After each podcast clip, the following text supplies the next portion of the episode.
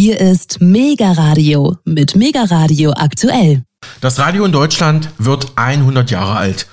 Achtung, Achtung, hier ist die Sendestelle Berlin im Voxhaus auf Welle 400 Meter. Mit diesen Worten startete in Deutschland 1923 der erste offizielle Radiosender sein Programm. Achtung, Achtung, hier ist die Sendestelle Berlin im Voxhaus auf Welle 400 Meter. Meine Damen und Herren, wir machen Ihnen davon Mitteilung, dass am heutigen Tage der Unterhaltungsrundfunkdienst mit Verbreitung von Musikvorführungen auf drahtlos telefonischem Wege beginnt. Die Benutzung ist genehmigungspflichtig. Ja, was sind da so deine Gedanken, Rumen? Naja, ich komme nochmal zurück darauf, dass offensichtlich dann in Europa oder zumindest in Deutschland eben äh, in Berlin das Radio erfunden wurde. Also ich komme auf den Sendemast in Königs Wusterhausen zurück, der zumindest in unseren Breiten, wo, von wo aus meines Wissens nach in unseren Breiten die erste Radiosendung ausgestrahlt wurde. Und ich war auch mal in diesem, ich glaube, das ist das Voxhaus dort an der Masurenallee, das, dieses alte Gebäude drin. Mhm. Ähm, das ist ein sehr imposantes Gebäude. Das ist, glaube ich, auch öffentlich zugänglich. Und da ähm, ist so ein bisschen Bauhausstil. Also ist es genau dieses große Haus, wo man das große RBB-Logo sieht, wenn man jetzt zum Beispiel mit einem Flixbus in Berlin ankommt, ne? Mm, ne du, ähm, Oder verwechsel ich das jetzt gerade? Das, das, ist dieses, du meinst, glaube ich, dieses Hochhaus. Mhm. Und ich meine, das ist, glaube ich, das müsste neueren Datum sein. Und wie gesagt, ähm, ich kann das empfehlen. Äh, Berlin ist ja immer eine Reise wert und äh, muss ja nicht immer Party sein, kann ja auch mal Radio und Architektur sein. Und ja. Kultur, ganz genau. Und Kultur auf jeden Fall. Äh, mach's gut und hab ein schönes Wochenende, Alex. Danke dir auch. Nächstes Thema. Und jetzt, wie angekündigt, unser Interview mit dem früheren linken Parteimitglied und Politikwissenschaftler Dr. Sven Breyer zur neuen Sarah Wagenknecht-Partei. Sie haben es gehört, er war früher bei den Linken, er kennt die linken Parteistrukturen sehr gut, er kennt auch das Wagenknecht-Lager sehr gut und deshalb ist er genau der richtige Mann. Nicht zuletzt hat er vor wenigen Monaten das Buch Die Selbstzerstörung der deutschen Linken im Promedia Verlag herausgegeben und dort schon die aktuellen Entwicklungen prognostiziert.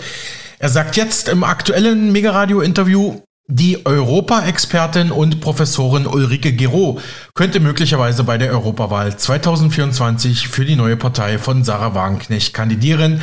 Professorin Gero hatten wir auch schon im Interview bei uns als Gastbeitrag und im Gespräch mit unserer Megaradio-Partnerin Chrissy Rieger vor wenigen Monaten. In Ostdeutschland, wo nächstes Jahr schon gewählt wird, könnte die neue Sarah Wagenknecht-Partei schon aus dem Stand um die 20 Prozent erreichen, könne er sich vorstellen. Für Westdeutschland seien Prognosen eher schwieriger. Und wir hatten es im Kollegentalk heute schon gehört, der Forsa-Chef glaubt nicht, dass die neue Partei die 5%-Hürde knacken werde, also damit nicht in Landesparlamente oder in den Bundestag einziehen werde. Ich habe Dr. Breyer ebenso gefragt, wie ist oder könnte bald aussehen das Verhältnis der neuen Partei zur politischen Konkurrenz, also zu den anderen Parteien SPD, CDU, Grüne, Linke und auch die AfD. Die Abgrenzung zur AfD sei da, betont Dr. Breyer mit Blick auf Aussagen von Wagenknecht auf der Bundespressekonferenz und von Parteikollegin Mohamed Ali. Es werde mit der AfD keine Zusammenarbeit geben, betonten da beide Politikerinnen.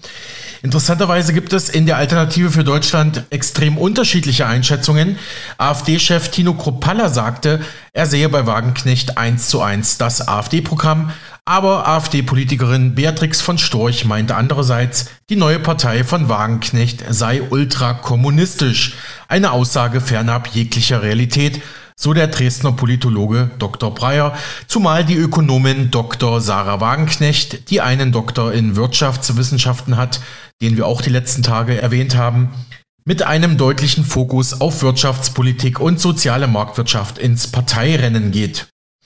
Mit Amira Mohamed Ali, André Hunko und Klaus Ernst hat es Wagenknecht bisher geschafft, prominente und kluge Köpfe aus der alten Linkspartei ins neue Parteiprojekt mitzunehmen, erklärt Dr. Breyer im Interview mit uns. Mit Blick auf die Migrationskrise und die Sozialdemokraten war Politikwissenschaftler Dr. Breyer laut eigener Aussage baff über aktuelle Aussagen von Kanzler Olaf Scholz von der SPD im Spiegel-Interview. Wir müssen jetzt in großem Stil abschieben, sagt Scholz. Darüber haben wir auch die letzten Tage ausführlich bei uns im Programm gesprochen. Außerdem schätzt Dr. Breyer jetzt in diesem Mega Radio aktuell Interview auch kritisch einige Aussagen und Handlungen der neuen Partei von und mit Sarah Wagenknecht für unseren Sender ein.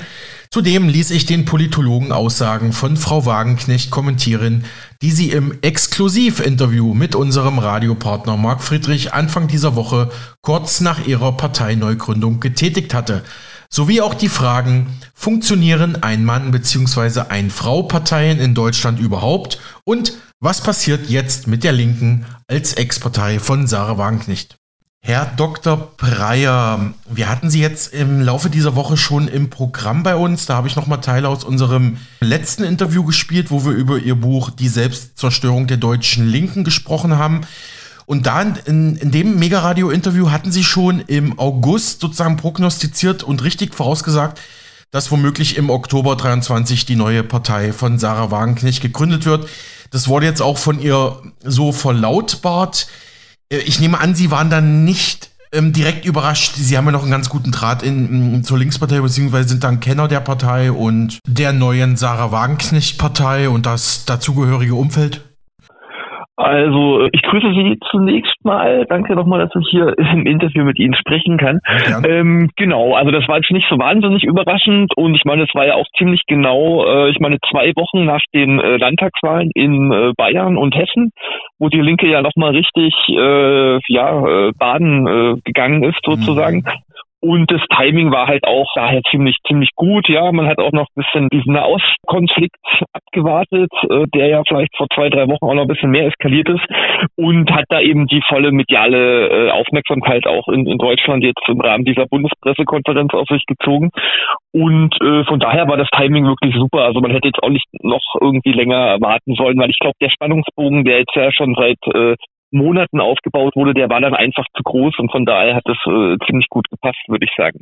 Herr Dr. Breyer, jetzt ist natürlich die Frage, was passiert jetzt in Zukunft? Welches Wählerpotenzial kann die neue ähm, Sarah Wagenknecht-Partei oder dieses Bündnis, äh, wie es ja heißt, jetzt vielleicht ähm, erzielen? Also aktuelle Umfragen gehen davon aus, dass sich 27 Prozent der deutschen Wähler aktuell vorstellen können, die neue Partei zu wählen. Äh, Sarah Wagenknecht hatte jetzt in den letzten Tagen mehrere Interviews unter anderem auch mit unserem Mega-Radio-Partner Marc Friedrich gesagt, dass man schon versucht, jetzt bei den nächsten Landtagswahlen in Ostdeutschland, in Sachsen und Brandenburg nächstes Jahr, ja, ähm, ja, ein schlagkräftiges Team, schlagkräftige Kandidaten aufzustellen.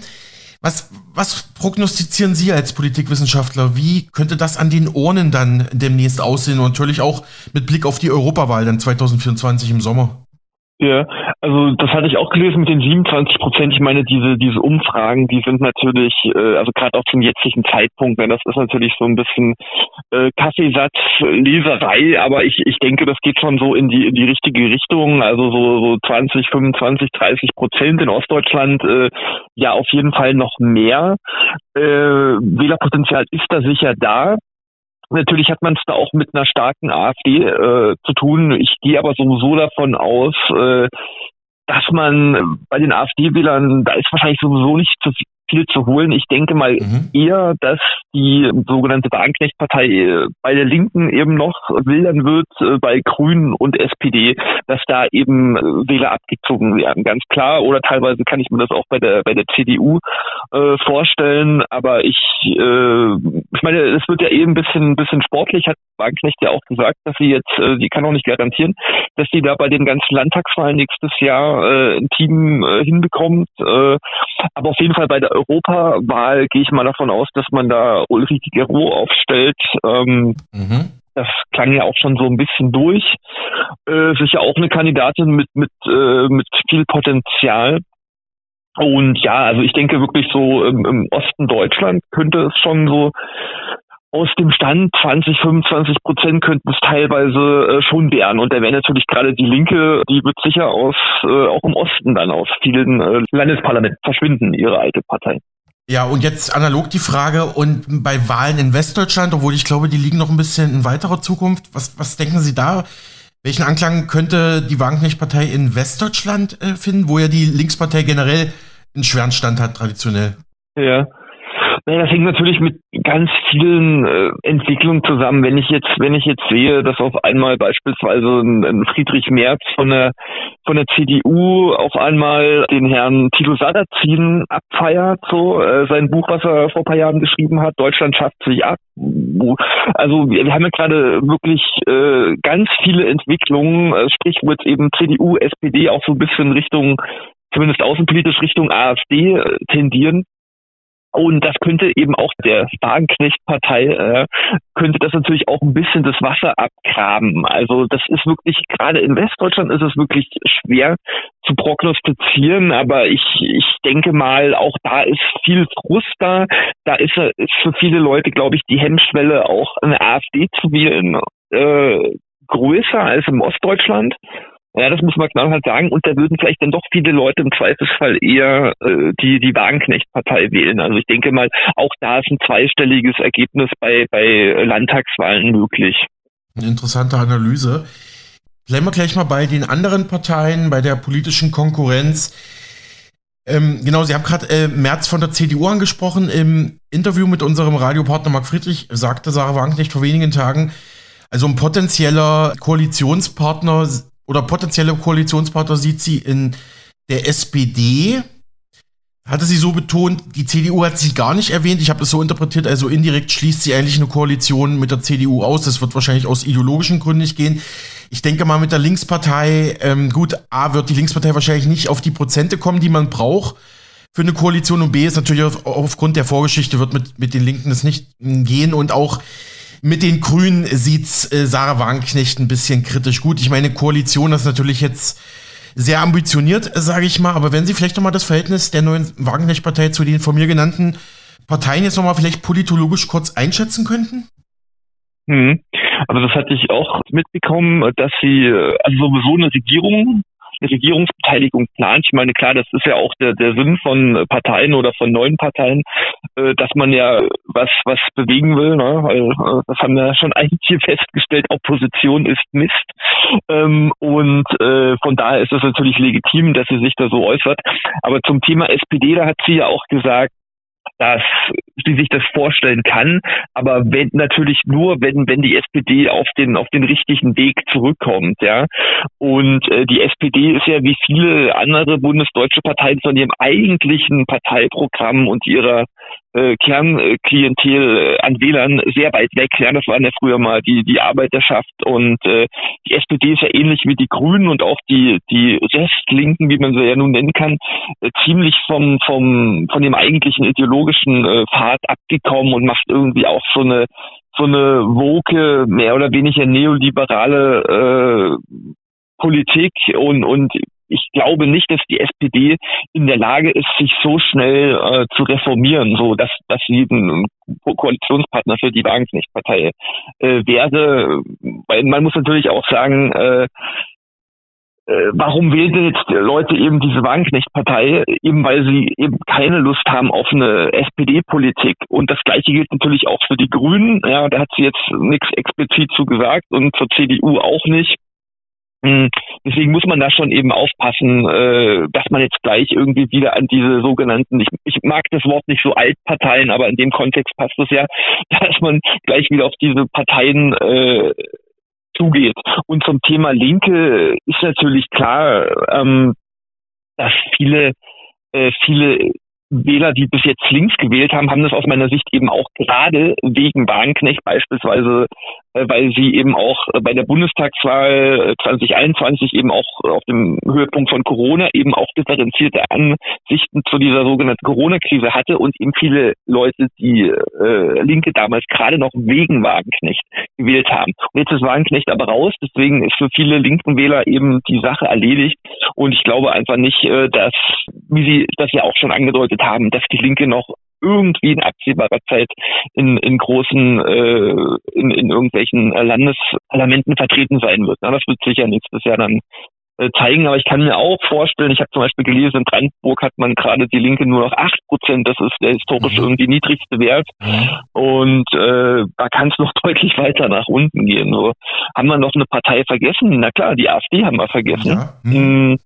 Da hat sie sich ja auch in der Bundespressekonferenz, das war ja auch wieder äh, Haltungs bundesdeutscher Haltungsjournalismus äh, vom vom Feinsten in Anführungszeichen wo ja vielen Pressevertretern wirklich nur wichtig war, ja, grenzen Sie sich von der AfD ab, was ist mit Ihrem Kampf gegen rechts so ungefähr.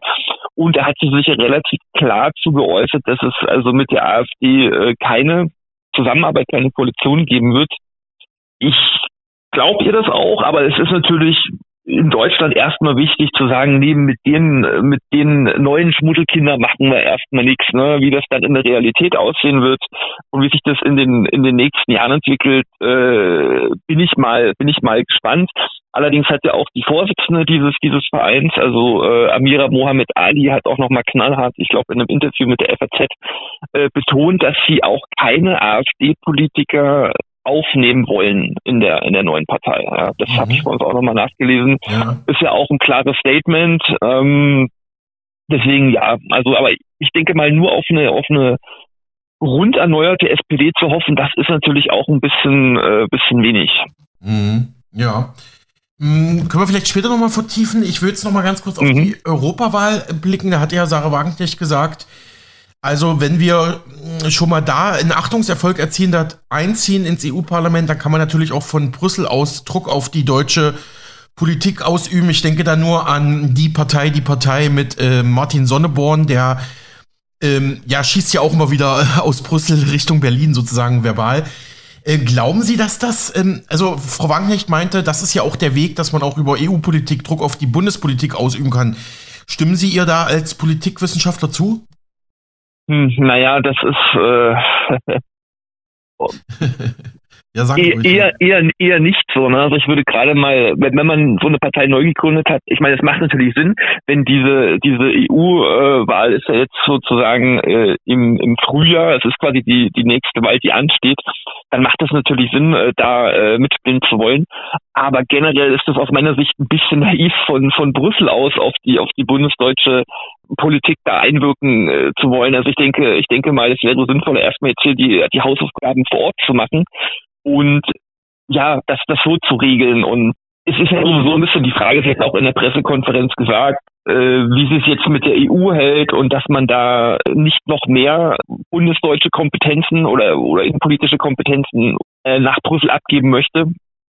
Und äh, von daher widerspricht sich das ein bisschen, dass äh, so nach dem Motto, wir wollen jetzt von Brüssel aus äh, die, die Berliner Politik äh, ändern, das, das halte ich für ein bisschen äh, naiv, ehrlich gesagt. Also ähm, ich denke, ich denke, es ist besser, wirklich erstmal jetzt hier die, die Landesverbände aufzubauen in, in, in Deutschland. Das steht da jetzt auch an und, und dann kann man da weitersehen. Das wäre auch meine nächste Frage, aber noch kurz davor, bleiben wir doch noch mal kurz bei den Parteien. Also die SPD mhm. hat ja jetzt unter Kanzler Scholz, zumindest hat er es so persönlich im Spiegel-Interview angekündigt, dass man doch jetzt härter abschieben möchte. Also man möchte jetzt doch einen härteren Kurs bei der Migrationspolitik. Ob das jetzt nur ein Feigenblatt ist oder, oder eine echte Kursneusetzung, muss sich herausstellen, können Sie ja gleich einschätzen. Und vielleicht nochmal der Blick auf die AfD. Welche Konkurrenz könnte denn jetzt mit der äh, Sarah Wagenknecht-Partei der AfD entstehen? Ich hatte dazu verschiedene Einschätzungen gelesen. Äh, manche Experten sagen, ja, das könnte jetzt durchaus eine valide Konkurrenz für die AfD sein, weil ja Sarah Wagenknecht auch gerade in der Migrationsfrage da durchaus auch AfD-Thesen vertritt, dass sich vielleicht manche, die bisher auch AfD so aus Verzweiflung gewählt haben, einfach sagen, Mensch, die Wagenknecht fand ich immer gut, jetzt wähle ich einfach mal sozusagen die und nicht mehr die AfD.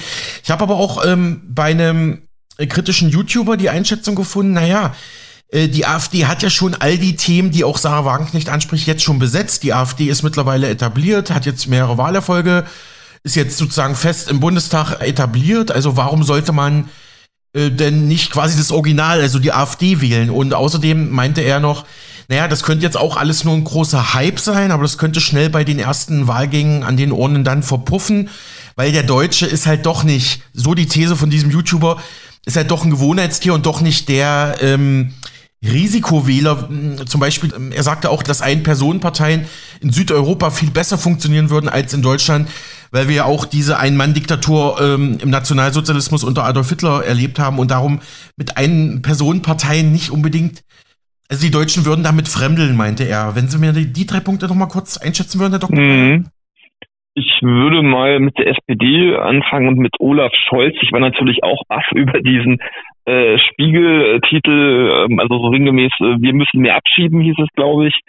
Und wo ich mir ja. dachte, dass Genau, wo ich mir dachte, das ist ja seit 2015 äh, eine Position, wenn man die in der Öffentlichkeit gesagt hat, da war man ja sofort rechts, rechtsoffen, rechtsextrem und auf einmal über Nacht durch diesen wieder entflammten äh, Nahostkonflikt, der ja auch äh, auf unseren Straßen äh, wieder entflammt ist. Auf einmal äh, kann man sowas sagen und äh, da war ich wirklich bass, ne? Und auch gerade mit einer Innenministerin äh, Nancy Faeser, die da jetzt auch irgendwie mitspielen muss in dieser SPD. Aber ich, ich fürchte oder ich glaube, äh, das sind, das sind nur große Worte, ähm, weil über Nacht bekommt man das Problem sowieso nicht so schnell geregelt. Und der Druck eben von diesen AfD-Erfolgen ist auf die SPD einfach so groß. Ja, die Kanzlerpartei steht ja auch in Umfragen äh, furchtbar schlecht da. Und äh, da muss man jetzt einfach ein bisschen diesen, diesen Zeitgeist, diesen neuen Zeitgeist, der ja erst seit 7. Oktober bei vielen Leuten angekommen ist, äh, also seitdem der Krieg da äh, in, in, in Israel beziehungsweise in Gaza äh, hochgekocht ist, ähm, muss natürlich auch irgendwann mal ein Herr Scholz reagieren. Ich fürchte, beziehungsweise ich hoffe, es ist einfach äh, zu spät. Und äh, ja, ich meine, Wagenknecht hat ja sich auch immer so ein bisschen dahingehend geäußert, dass sie natürlich diese diese unbegrenzte Zuwanderung aufhalten will. Also ihr nimmt man das auch ab. Das ist jetzt für sie äh, kein kein äh, besonders neues äh, Steckenpferd. Und ja, da, daraus jetzt unbedingt eine neue Zusammenarbeit mit der SPD dann zukünftig schließen zu wollen, wegen diesem Punkt, das, das sehe ich noch, sehe ich noch nicht. Ähm, mhm. Ja, und zum Thema AfD, da gab es natürlich äh, unterschiedliche Stimmen. Also die beiden Extreme waren, glaube ich, äh, Tino Kropalla hat ja gesagt, also äh, er sieht da mehr oder weniger eins zu eins das, das AfD-Programm auch in der neuen Wagenknecht-Partei und Beatrix von Storch meinte, für sie wäre das alles ultrakommunistisch so. und ich denke mal, äh, okay. irgendwo in der Mitte, aber eher bei Herrn Kropalla sehe ich das auch äh, verortet. Und äh, also mit Kommunismus hat das nichts zu tun. Ja, also wer immer noch sagt, irgendwie Sarah Wagenknecht wäre eine, wär eine Kommunistin, der hat irgendwie die letzten 15 Jahre einfach verschlafen. Man muss einfach nur mal ihre letzten äh, Bücher lesen, wo sie sich ja auch deutlich zur Wirtschaftspolitik äußert. Und da geht's ja viel äh, Richtung, äh, sage ich mal, soziale Marktwirtschaft, wie man das so in der alten äh, in der alten BRD hatte, sage ich mal, äh, in den 60er, 70er Jahren das ist so eher das, was sie, was sie, was sie anstrebt, ja, dass man den Mittelstand äh, entlastet und mhm. die Arbeiterklasse, wenn sie es mal so nennen wollen, und eben die Konzerne eben äh, mehr besteuert. So, das ist, glaube ich, ihr Ziel und mit Kommunismus hat das ja äh, nichts zu tun. Aber nochmal zum, zum Thema AfD, das sind natürlich äh, die, die Schnittmengen groß, ganz klar. Aber der Unterschied ist natürlich dieser, dieser Kampf gegen, gegen rechts, möchte ich mal nennen, der wird sich natürlich äh, auf die Fahnen geschrieben bei der, bei der Wagenknecht-Partei. Und das kann eben viele Wähler anziehen, ja, eben auch Wähler von den Grünen, von der SPD etc. Aber für viele AfD-Wähler ist eben das dann gerade der Punkt, glaube ich, zu sagen, nö, wollen wir nicht, weil eben nicht nur äh, Protestwähler die AfD wählen, sondern eben Leute, die da wirklich von auch überzeugt sind von diesem äh, Programm, was natürlich irgendwie definitiv äh, Teilen rechts ist oder rechtsoffen, wie auch immer man das nennen möchte. Also wie gesagt, ich habe das ja schon am Anfang gesagt, ich glaube eher, die Wagenknecht-Partei wird eher bei Grünen, SPD und der Linken äh, an, an Wählerstimmen wildern, möchte ich es mal nennen. Hm. Gleich auch bei der CDU. Ja, soweit bis zu dieser Stelle. Damit ist Stunde eins vorbei. Bleiben Sie bitte dran. Gleich geht's weiter. Hier ist Mega Radio aktuell. Willkommen zurück zur zweiten Stunde am heutigen Freitag und ohne große Vorrede weiter geht's mit mir, Ihrem Moderator Alexander Boos und unserem Interview mit Politologe Dr. Sven Breyer von der TU Dresden zur neuen Partei von Sarah Wagenknecht. Ganz kurz, die dritte, dritte Teilfrage war ja, wird dieser Hype an den Wahlordnern wieder verpuffen? Ist es jetzt nur so ein temporäres Phänomen oder glauben Sie wirklich, dass man da auch an, ja, auch Wahlsieger einfahren kann jetzt als neue Partei? Naja, also ich, ich, ich denke mir, seit der äh, seit der ganzen Geschichte mit, mit Donald Trump und den und den äh, Brexit haben wir ja gelernt, dass diese ganzen Umfragen äh, und Einschätzungen im Vorfeld äh, nicht so viel wert sind. Und äh, jetzt muss man natürlich diesen Spannungsbogen halten. Und Sie hatten mich ja auch gefragt wegen der wegen der einen Mann beziehungsweise einen Frauengeschichte, die in Südeuropa besser ankommt. Mhm. Also wenn jetzt Wagenknecht das schafft, wirklich vielleicht mit Ulrike Gero, die ich allerdings auch nicht für ganz unumstritten halte, äh, wegen ihrer relativ pro-EU-freundlichen äh, Haltung, ich glaube, das wird nicht jedem potenziellen Wähler gefallen. Aber wenn man jetzt es wirklich schafft, so prominente Leute reinzuholen in die Partei, ähm, ein paar sind ja auch eben dabei schon. Ich denke an, an äh, Mohammed Ali, André Hunko, äh, Klaus Ernst. Also man hat sich ja ein paar gute Leute aus der, aus der alten Linken, aus der Restlinken mitgenommen, die ja auch äh, einiges zu bieten haben und ich bin mal gespannt, wer noch mit reinkommt. Und ich glaube, das wird, es wird eben mehr als eine Ein-Frauen- oder Ein-Mann-Partei werden. Und wenn sie schafft, ein schlagkräftiges Team um sich zu versammeln, und davon gehe ich aus, dann wird man auch nicht so lange von, von dieser Ein-Frauen-Partei sprechen. So. Also ich, man kann es dann, glaube ich, nicht vergleichen mit einer, mit einer Liste Macron oder so. Und wie gesagt, wir leben in sehr irrationalen Zeiten seit 2020 und deswegen äh, sind so Prognosen immer wirklich schwer zu treffen. Und ich denke, äh, in der Wahlkabine, ähm, da hat sich schon mancher spontan irgendwie umentschieden. So, das haben wir ja auch eben bei bei, bei der Bundestagswahl 2021 oder so oder den letzten Landtagswahlen gesehen. Genau, Sie hatten es gerade angesprochen. Es geht jetzt darum, dass äh, Sarah Wagenknecht für ihre neue Partei schlagkräftige Landesverbände aufbaut, einen Personalstamm aufbaut, einen Kandidatenstamm aufbaut.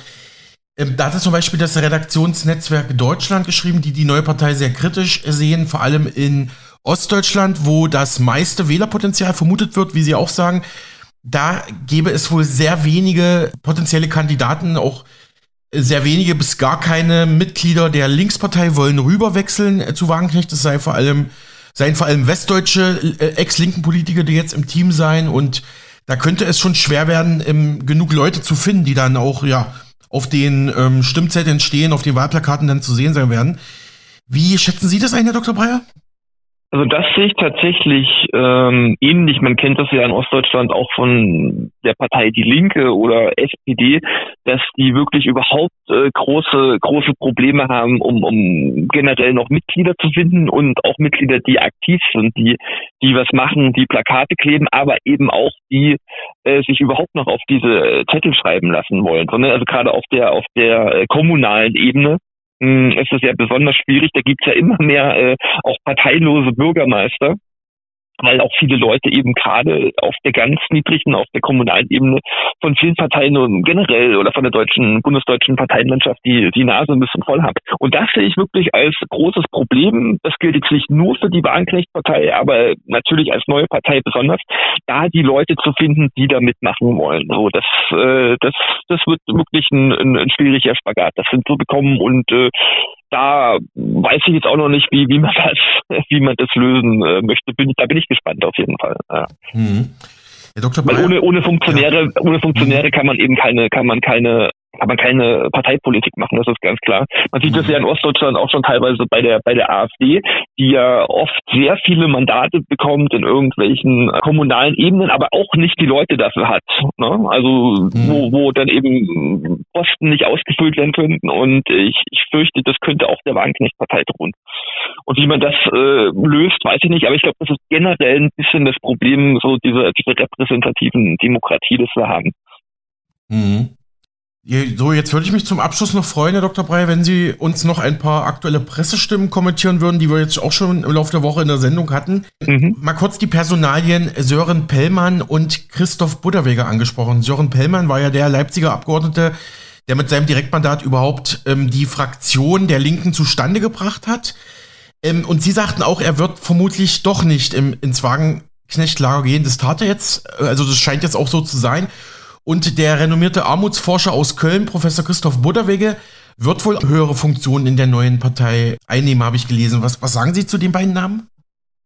Mhm. Ja, also für Pellmann ist jetzt äh, viel Platz auf einmal in der in der Partei Die Linke geworden okay, und ja. äh, und äh, ich gehe davon aus, dass er dass er in der Lage ist, diesen Platz auch äh, einzunehmen und da jetzt wirklich auch eine eine dominante Rolle spielen würde. Es ging ja auch lange, ähm, 2021, 2022 äh, hatte er ja auch sich ganz gute Chancen, um den Partei äh, ausgerechnet. Äh, das hatte ja dann Martin Schödemann, äh, hat ihn ja dann ein bisschen so die Butter vom Brot genommen. Ich schätze mal auch mit der Personalie Pellmann wäre es auch, äh, glaube ich, besser gelaufen als mit Schödemann. Das, das würde ich definitiv so unterschreiben. Ähm, also da, da, da rechnet sich auf jemand äh, gute, gute Chancen aus. Und Christoph Butterwegge ist natürlich auch äh, eine relativ prominente Figur ja, was da muss man mal schauen, wie, wie er sich etablieren kann. Er ist ja nicht unbedingt als der große Parteienpolitiker bekannt und ich, mhm. er hat zwar viel Kompetenz, äh, das, das kann man sicher sagen, äh, also aus dem Umfeld, wo, wo er herkommt, Thema Soziales, aber äh, naja, ich, ich äh, kann mir das noch nicht so richtig vorstellen, dass er jetzt so äh, eine ganz große Nummer in der Partei äh, spielen, spielen wird. So, ne? Das ist eher vielleicht auch so ein bisschen mit so ein, so ein neues Zielpferd, wie vielleicht auch Carola äh, Rakete, so wo man eben den Wähler ein bisschen zeigen will, guck mal, wen wir in unserer Partei haben, wir sind immer noch da und bitte wählt uns jetzt, weil wir so tolle Leute haben. Aber ich halte, äh, also im zu Pellmann jetzt den Butterwege jetzt nicht als den großen, ambitionierten Parteienpolitiker. Mhm.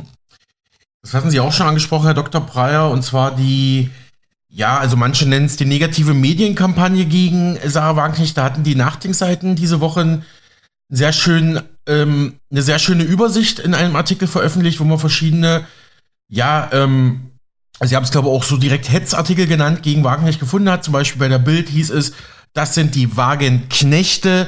Soll aber wohl laut einem Kollegen hier in der Redaktion vom, vom Spiegel geklaut worden sein, diese Überschrift. Oder auch ähm, der Münchner Merkur schrieb zum Beispiel, Putin darf sich freuen. In Deutschland formiert sich jetzt mit dem Bündnis Sarah Wagenknecht die zweite mächtige pro-russische politische Kraft nach der AfD, die vom Hass auf Amerika und der Liebe zu Moskau lebt. Die Faktenchecker von Korrektiv ergänzen treu, Wagenknecht sei eine Putin-Freundin, weil sie sich für Frieden einsetzt. Und auch ähm, die Wirtschaftswoche der Spiegel Redaktionsnetzwerk Deutschland behaupten, ja, die neue Partei würde der Demokratie schaden. Positive Stimmen gab es aber auch, zum Beispiel bei der Frankfurter Rundschau, die das komplett anders sehen und auch gemeint haben, im Prinzip treibe Wagenknecht aktuell die Presselandschaft vor sich her. Normalerweise sei das immer andersrum. Aber in Anbetracht der Lage kann man durchaus sagen, das ist eine kluge Strategie. Chapeau, Frau Wagenknecht. Ähm, ja, wenn Sie, wenn Sie noch so, die, die haben Sie ja sicherlich auch verfolgt, so die Medienstimmung gerade, wenn Sie die noch kurz einschätzen können, vor allem diese, ja, durch auch sehr reißerischen Überschriften und Artikel teilweise gegen Frau Wagenknecht. Mhm.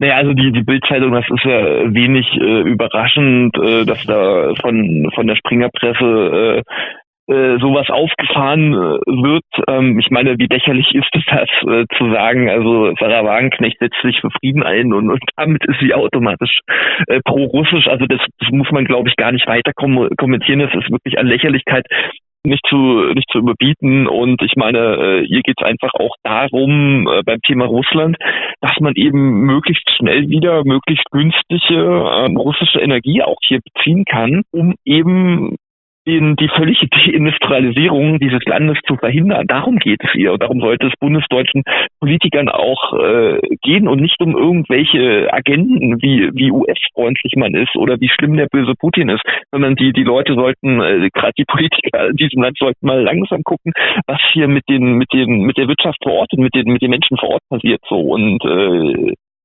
deswegen ist ja auch eine AfD so stark geworden, weil eben viele Leute das eben nicht mehr möchten.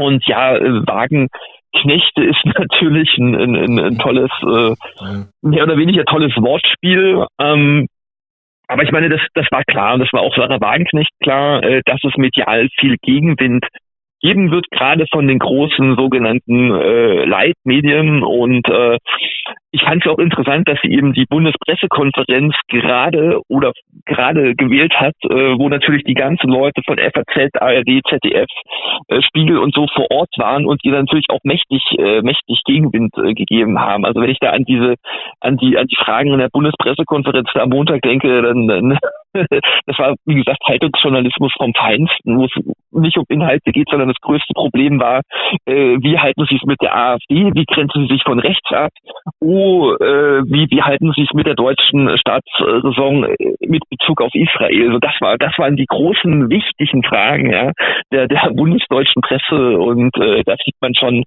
ganz klar, dass hier eben der, der Journalismus auch äh, der Frau Wagenknecht nicht gut gesonnen ist, ja.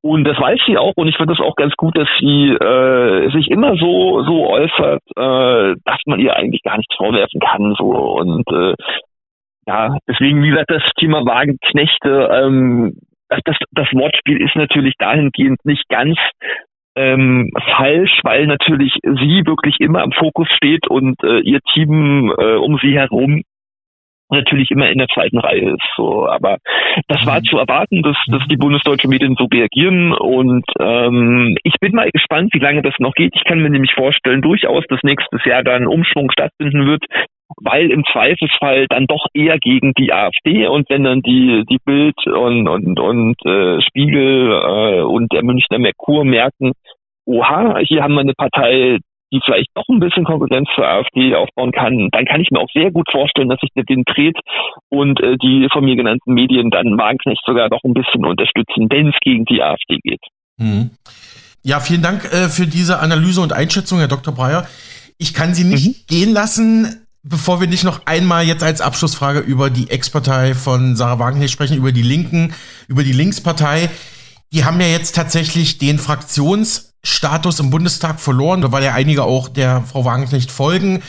Bei der FAZ hatte ich gelesen, es wird bereits an Sozialplänen für die 108 Mitarbeiter der Bundestagsgesamtfraktion der Linken gearbeitet, weil die halt jetzt ihren Job verlieren. Also der Verlust des Fraktionsstatus wird jetzt schon von Schördewan und Janine Wissler als unausweichlich gesehen, wie sie das einschätzen. Und dann hatte ich bei den Nachdenkseiten auch gefunden, also wenn jetzt Wagenknecht auch als Sündenbock aus der Partei verschwindet, das war doch so ein bisschen der Kit, der dann noch den Laden zusammengehalten habe. Und jetzt würden da sozusagen die Bruchlinien offener zutage treten. Was haben denn die drögen Thüringer Butterstullen-Linken um Ministerpräsident Ramelow gemeinsam mit den ultralinken Antifa-Jugendlichen in westdeutschen Metropolen gar nichts. Meinen hier die Nachdenkseiten, da sei Streit in der Linken vorprogrammiert. Wie schätzen Sie aktuell die Lage bei den Linken und in der linken Bundestagsfraktion oder Gruppe jetzt ein? Mhm. Also ich verfolge das ja auch sehr in den sozialen Medien und äh, auch das Interview von Martin Schirdewan am Montag, das war ja wirklich, äh, er war komplett schwarz gekleidet. Ich fand, dass das hat die Stimmung ganz gut getroffen. Ich finde allerdings diese kognitive Dissonanz, ja, dass diese Rechtslinken jetzt sagen, ach, jetzt ist die Bank nicht endlich weg und jetzt können wir mal so richtig durchstarten. Also das zeigt für mich wirklich, dass diese, diese Herrschaften äh, nicht verstanden haben. Denn wie ich äh, am Anfang ja schon meinte, sie wurden gerade noch wegen Wagenknecht gewählt und, und, und nicht wegen ihrer äh, wegen ihrer Politik. Ja, ich hatte diese Woche auch ein Interview mit Roberto äh, Lapuente äh, im im Oberton-Magazin. Und da habe ich auch knallhart gesagt, und ich wiederhole es auch an der Stelle, für mich ist mhm. diese sogenannte Restlinke, die wird in der Versenkung verschwinden, wie eine Piratenpartei. Und, und äh, sie wird als ähm, ja, als als äh, eine Partei von von ultrawoken äh, Klimafreaks enden, so sehe ich das halt. Und äh, das hat man auch mit mit äh, mit mit ähm, Carola Rakete, die man da jetzt angespannt hat, hat man das ja auch gezeigt, wohin es geht. Ja, also auch Martin Schöde war in, in jeder in jedem zweiten Interview spricht er ja davon, wie wichtig eine gute Klimapolitik ist und und und und das ist ihnen alles wichtig und natürlich auch weiterhin offene Grenzen. Und äh, ich glaube, mit, mit dieser Agenda wird man wirklich untergehen. So. Und, und ich finde es wirklich spannend, jetzt zu beobachten, wie groß diese kognitive Dissonanz eben bei diesen vielen Linken ist. So nach dem Motto, jetzt ist die Bank nicht weg, jetzt können wir ordentlich äh, äh, durchstarten. Absolut lächerlich. Und dann muss ich eben auch mal sagen, das hat ja Sarah Wagenknecht auch gesagt, zum, zum Thema jetzt diese Mandate äh, behalten. Äh, Politiker werden in, in erster Linie gewählt, weil sie Politiker sind und nicht, weil sie unbedingt in irgendeiner Partei sein müssen. Ja, also die Parteien in Deutschland haben sowieso eine viel zu große Macht. Ja, das, das steht auch nicht so im, im Grundgesetz drin, so, dass sie diese große Macht haben sollen. Und das finde ich halt auch so, so relativ haben jetzt dann zu sagen, also auch Gysi und, und Pellmann haben das ja gemacht und Gesine Lötsch auch. Kann man auch irgendwo verstehen aus der ihrer Sicht, so, ja, dass sie doch bitte diese Mandate abgeben sollen, Wagenknecht und Co., aber das werden sie natürlich nicht machen, so. Das, das kann ich auch ähm, nachvollziehen. Und äh, wie gesagt, also ich sehe für die Restlinke wirklich gar kein Potenzial mehr in diesem Land. Also das hat sich leider äh, erledigt und das war zu erwarten und und äh, ich bin mal gespannt, was bei den Landtagswahlen eben nächstes Jahr in, in Ostdeutschland dann auch für die für die Linke noch rauskommt, ob man es überhaupt noch über die 5% äh, Hürde da schaffen wird. Bleibt spannend. Hm.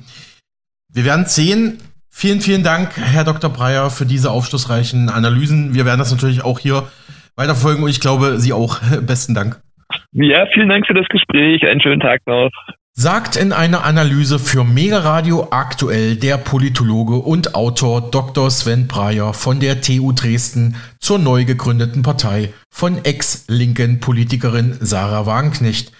Ich habe mit Dr. Breyer für Mega Radio gesprochen und zuvor auch schon über sein neues Buch, wo er die aktuellen Entwicklungen vorausgesagt hat. Es heißt Die Selbstzerstörung der deutschen Linken von der Kapitalismuskritik zum Woken Establishment ist im Frühjahr 2023 im Promedia Verlag in Wien erschienen, als Taschenbuch oder in der E-Book-Version erhältlich und kann wie gewohnt auf unserem Spotify-Kanal nachgehört werden.